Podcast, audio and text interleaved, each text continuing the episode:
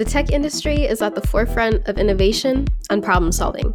And while engineering and computer related roles are some of the fastest growing fields in the US, women hold only about 25% of those positions. And the numbers are even lower when you look at women of color in those roles. So, when it comes to tech and how it permeates our lives, if your workforce doesn't represent your user base, you're missing out on a huge opportunity, not only to make connections, but to make money. B2C companies seem to have it figured out, and it's time for B2B companies to not only make the difference, but to be the difference. This led us at PI to ask how can we as a tech company be part of the solution? That's when we found Chick Tech. I'm Margaret. And I'm Alexa, and you're listening to Not Your CEO's Insights. Every episode, you'll get fresh perspectives on topics in tech, project management, and everything in between. Well, thanks for having me on. My Glad name is Christine Cunliffe. I am the chapter director of the Orange County chapter of Chick Tech, and I've been in this role uh, as a volunteer for two years. And in addition to running Chick Tech Orange County, I also am a partner with a company called Bobo Strategy, where we provide consulting services for small businesses. My name is Ellen Tran. I am uh, also a volunteer at Chick Tech Orange County. But during the day, in my current job, I work at Proponent, which is an aerospace parts distribution company, and my role is the customer experience coordinator. Christine, for folks who don't know, tell us what Chick Tech is. So, in Orange County, we are all 100% volunteer run. We are supported by our headquarters in Portland, Oregon.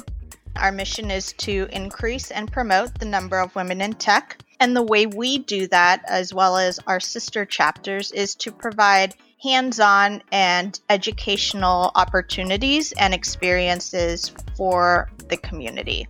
Within each Chick Tech chapter, we have a lot of autonomy in terms of how we choose to fulfill that mission and vision. And so, what's really cool about Chick Tech is that the chapter here, you're going to get a different flavor than the chapter in Chicago versus the Bay Area. So, we really pride ourselves in being able to adapt to each community's needs and interests across the world.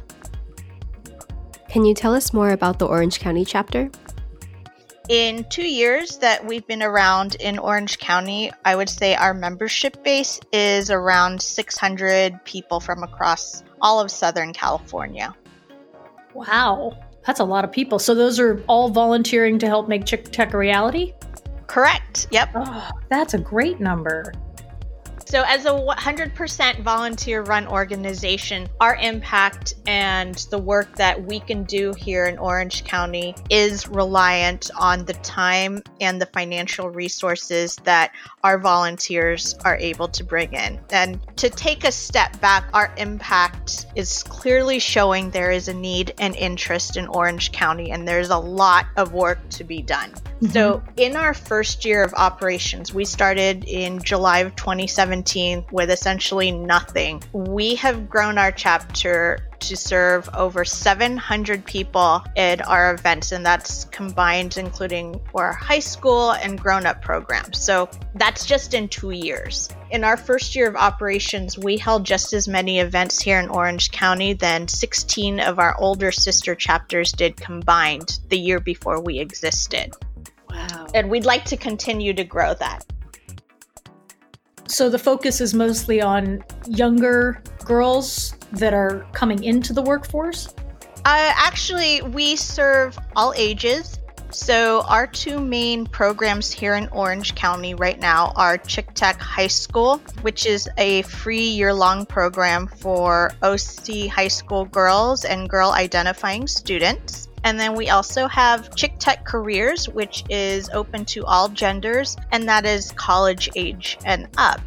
Other Chick Tech chapters, depending on how long they've been around, will also serve K through 8. And so that will be something that here in Orange County we will be looking to be able to expand and offer in the future.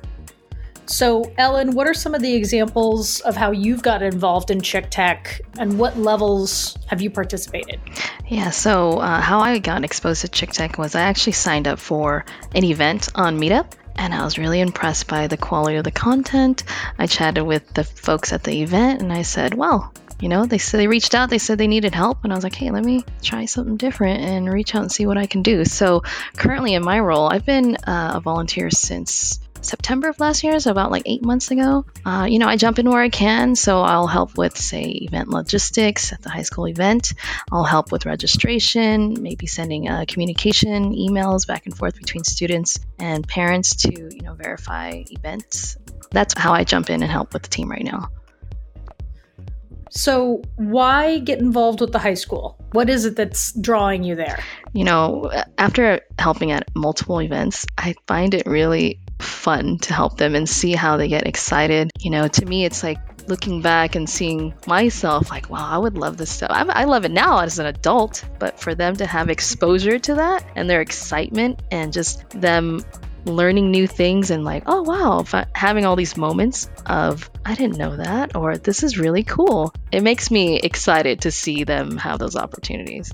So, from Ellen's point of view, working as a volunteer, all the way up through Christine, your point of view, what made you start this two years ago and go down this crazy path of Chick Tech? Well, I actually learned about Chick Tech during a time in my life where I was looking to get more involved in community. And I was struggling with trying to find like minded people. Mm. And at that time, my business partner, who's also my husband, and I were trying to network more, and we were going to an average of an event a week um, somewhere in Southern California. And the events were great, but I just felt like there was something missing.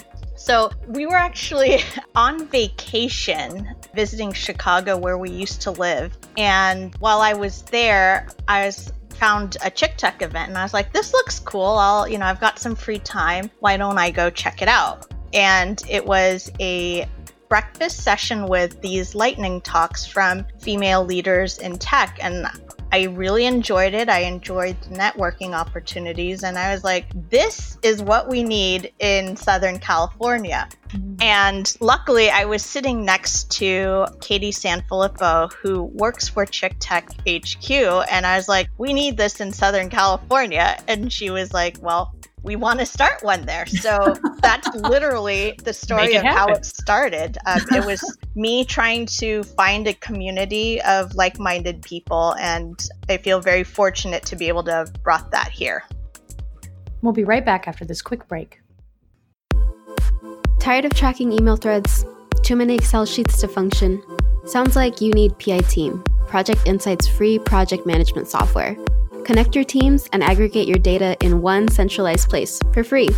Sign up today at projectinsight.net forward slash team. So, I wanted to touch on the shortage of women in tech. Um, according to a study conducted by the National Center for Women and Information Technology in 2014, um, in the tech industry, women hold 25% of all computing and tech occupations. And those numbers are even lower when you look at women of color in the field. Latinas, for instance, make up uh, 3%, and black women hold just 1% of those tech jobs. And women are leaving their roles in tech at an even higher rate. So I wanted to know from your perspectives why you think there's such a big disparity.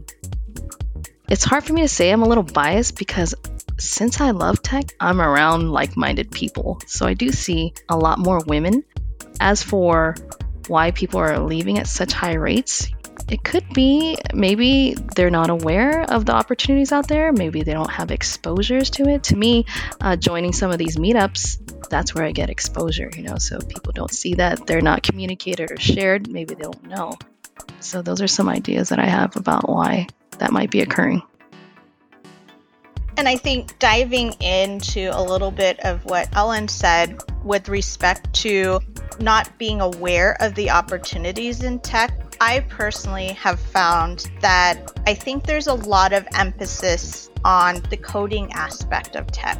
And the reality is, tech is not just coding. And I think if you don't have the right skill set, that may not resonate with you, but that does not mean you are not fit for a career in tech. Like, for instance, I know enough coding to be dangerous, but that is not where most of my expertise lies. It lies more on the business side. And that's one great thing about our organization is that we promote tech in a way that goes beyond coding and offers different opportunities to expose the different facets of tech. So, the question I would have would be what kind of roles do you two see happening for women in tech? And how are we helping prepare these girls when we set up our different Chick Tech meetups and classes that we do? There's a lot more mm-hmm. opportunities where you don't need to code. I think there's a need for folks that can communicate across multiple departments to make sure that the communication is clear as you're working with different partners, different vendors. For me, I'm a big advocate of Salesforce. So, right now, I'm working on getting my Salesforce admin uh, certification, but uh, there's also a path for developers if you want it that's out there as well. And I would say that there are a number of segues into tech. One story I remember was I was helping a large government organization on the East Coast implement some enterprise resource planning software. So, that software that essentially helps them run their business from a finance and HR perspective. And mm-hmm. the opportunity I saw there, where there were these employees who were more on the customer service and admin side. But because of that project, they became the subject matter experts on this software and by the end of the project ended up transitioning into a more technical role and so it's looking for those opportunities that exist that are out there in many businesses both public and private where there are opportunities to get more folks interested in tech in a way that isn't necessarily intimidating. And then, with respect to what skill sets or what skills would be out there and what Chick Tech does in order to put an emphasis on those skills, I would say one of the biggest things that I did when I started the chapter was really sit down with people who are in a position to hire and promote our members and ask them flat out what were those skills that you're not seeing in our community that would make you want to hire someone or oh, would give someone a leg up when you're looking at different resumes. Yeah. And it wasn't yeah, yeah. the coding and it wasn't learning this certain programming language. Time and time again, what it was were skills such as communication, being able to work with different teams, understanding the big picture of what problems you were being asked to solve as part of your role. And so, what you'll see with our programs is that we don't do a lot with pure coding, but we try to offer opportunities both in our workshops and also through our volunteer experiences where people can get that experience outside of a work environment. And what are you hearing from the women who join the meetups or from the high school girls who go to the classes? What are their biggest challenges that they experience and like what are they asking for when they meet up? I think a lot of it is where do I start? And it's hard to do that when there aren't a lot of communities out there um, of like minded people where you can ask that question. That is often who comes in the door for our event. And what about the high school girls, Ellen? What are they bringing to the classes and asking mostly? And where's their area of concern? For me, I, reading through the survey comments after the, the course completions or the events, I see that the students are just happy to have exposure. I didn't know that, you know, whatever we were learning, this is a new topic. This is stuff that isn't communicated in school. It's fun to do hands-on projects. Uh, to me, it's more of that excitement that I'm seeing in their in their comments about those opportunities that maybe isn't part of their curriculum in, in school right now. To me, I, I find that really insightful for them to have exposure outside, like their environment is in school, and then being excited and bringing that back into their community and to their classmates and talking about it. You know, to me, that works on multiple skills for them, you know, their communication and exposure to opportunities, things like that. I want to know in your own careers, Christine and Ellen, what resources have helped you thrive um, and grow into your role professionally? I'll start. I read a lot. And there was a time early in my career where I let that go by the wayside. And looking back, that was probably the hardest time that I've had in my career so far was when I didn't have that habit. So for me, I read a book, a, a nonfiction book about once a month. And definitely helps keep me sharp and open to new ideas. I know that one of the challenges that I often hear with women in tech is the lack of mentorship opportunities or the lack of having someone to advocate for you. And what I have found is I don't stick around and wait for someone to say, okay, Christine, I'm going to mentor you. When there's something I am challenged with and I can't find someone to talk to, I pick up a book. And I think that habit has helped me continue to learn what I need to learn and get the guidance I need without having to stand around and wait for someone to offer that to me that's uh, similar to my experience. I think for me, I like to learn from others, you know, and that's one of the reasons why I made a goal for myself to not only read books and whatever I can get my hands on, but also learn from others by attending meetups. So in the last year, I set a goal that I was going to go to at least one meetup uh, and a topic that I liked and reach out to people that attend those to kind of work on things that I'm challenged with right now, right? Reach out, think outside the box, adapt, find ways to bring solutions back to the projects that I'm working on, to share with teams that I'm working with, things like that. I think being curious and being resourceful has really helped me in my role and to get to where I'm at today at the company that I'm working with. But it's just a skill I think that will help me no matter where I go. I think paying it forward has also been really rewarding.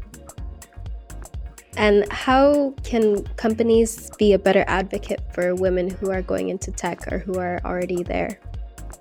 I would say uh, putting my business owner hat on um, would be that there is a lot of opportunities with the tech community right now for businesses to really go where they ain't. And what I mean by that is that when a business is open to meeting people that may be different from them or come from a different walk of life than the person representing the business, it's an opportunity for a business to grow partnering with organizations that are out there to promote diversity is an opportunity to reach a group and recruit from a group that maybe your competitor hasn't, or test your product or get your product out there to a group who may not have heard of you before in a very cost effective way. So there are a number of opportunities to grow a business and give a business a competitive advantage if they just are open to thinking outside the box and reaching out to people that may be different from them. I think what would help businesses today is to be intentional about diversity, you know, to really make sure that they have a diverse group so that they can have diverse thinking to swarm on, you know, problems uh, and how to work through those. I think also f- providing support and mentoring for individuals would be very helpful. And also, in my experience, I think a lot of people are quiet, shy. Maybe their uh, the lack of confidence doesn't make them step up to roles that might be a fit for them. So even as leaders, to reach out to individuals that might have potential and encourage them to get involved, learn a little bit, and, and kind of put some feelers out there to get some people in the right areas. Maybe they don't know that that's a strength that they have. I think that would be very beneficial for companies. Just keep a lookout for, you know, how could you utilize your current team? You know, what are the skills they have? Focus on that and communicate and encourage them to, you know, hone in on those and bring those skills to the table.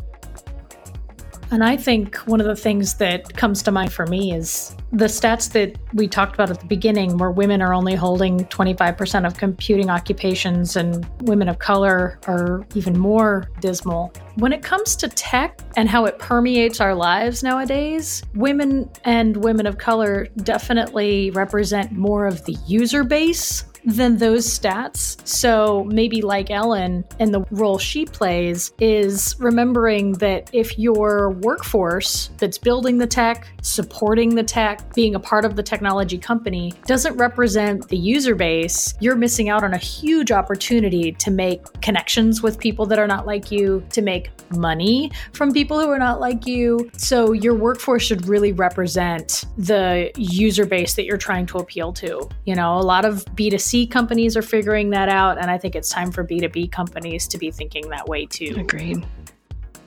Our thanks to Christine Cunliffe and Ellen Tran of ChickTech OC. If you'd like to learn more about ChickTech, get involved, or donate, visit their website at chicktech.org. Thanks for joining us on this episode of Not Your CEO's Insights. We'll catch you next time.